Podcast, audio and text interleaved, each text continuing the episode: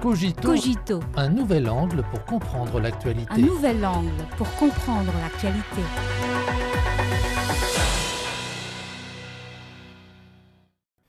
Bienvenue à Cogito.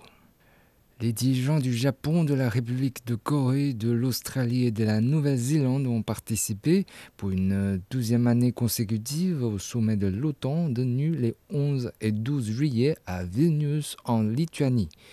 Certains analystes y voient l'intention de l'OTAN d'étendre sa sphère d'influence à la région Asie-Pacifique sous les auspices des États-Unis. Produit de la guerre froide, L'OTAN est depuis sa naissance le pilier central des États-Unis pour maintenir leur hégémonie. Depuis la fin de la guerre froide, poussée par la stratégie américaine, l'OTAN a procédé à six cycles d'expansion vers l'Est, provoqué le conflit russo-ukrainien, créé une division en matière de sécurité en Europe et tendu continuellement ses antennes à la région Asie-Pacifique.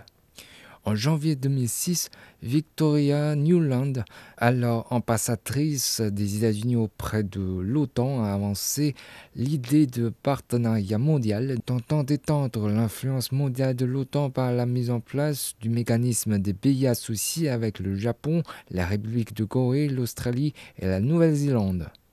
En 2009, l'OTAN a lancé un programme de coopération sur mesure afin de promouvoir la coopération entre l'organisation et les quatre pays de l'Asie-Pacifique en fonction de leurs besoins respectifs. En 2019, le département américain de la Défense a publié son rapport sur la stratégie Indo-Pacifique. Le concept stratégique 2022 de l'OTAN mentionne pour la première fois la Chine et la considère comme un défi systémique.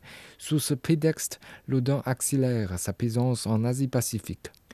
L'OTAN prétend être une alliance de valeurs. Après la guerre froide, l'OTAN a façonné les systèmes politiques et de valeurs d'autres pays avec les valeurs occidentales, ce qui a conduit à la désintégration de la Yougoslavie, à la guerre civile en Bosnie-Herzégovine et à la question du Kosovo dans les années 1990. Au Moyen-Orient, les forces de la coalition de l'OTAN dirigées par les États-Unis ont envahi l'Afghanistan et l'Irak et mené des frappes aériennes en Libye, provoquant de profonds désastres pour les populations locales. Si l'OTAN intervient dans la région Asie-Pacifique et occidentalise la gouvernance interne et les valeurs des pays de la région, cela entraînera une résistance généralisée et provoquera des crises et des troubles. Le Japon a fait entrer le loup de la bergerie.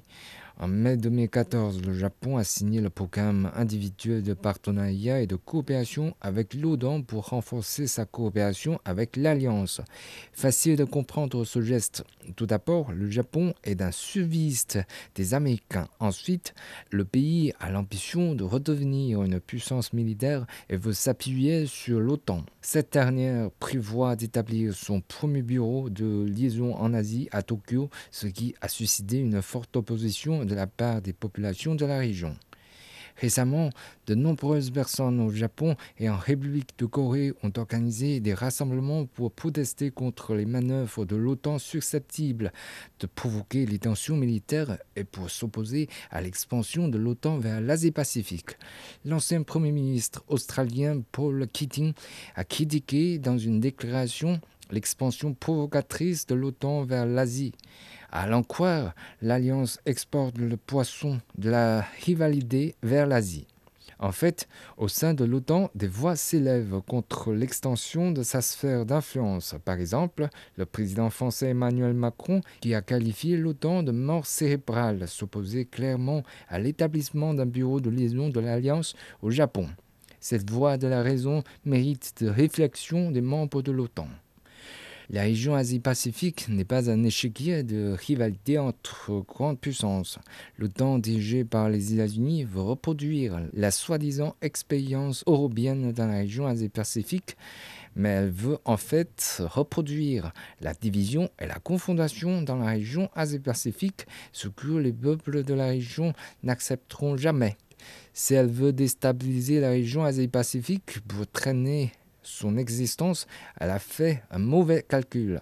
Comme l'a dit Kingston, chef de la Hamilton Coalition to Stop the War, une organisation canadienne anti-guerre. L'OTAN est une organisation militaire agressive dirigée par les États-Unis et qui, selon sa propre charte, a depuis longtemps perdu sa raison d'être.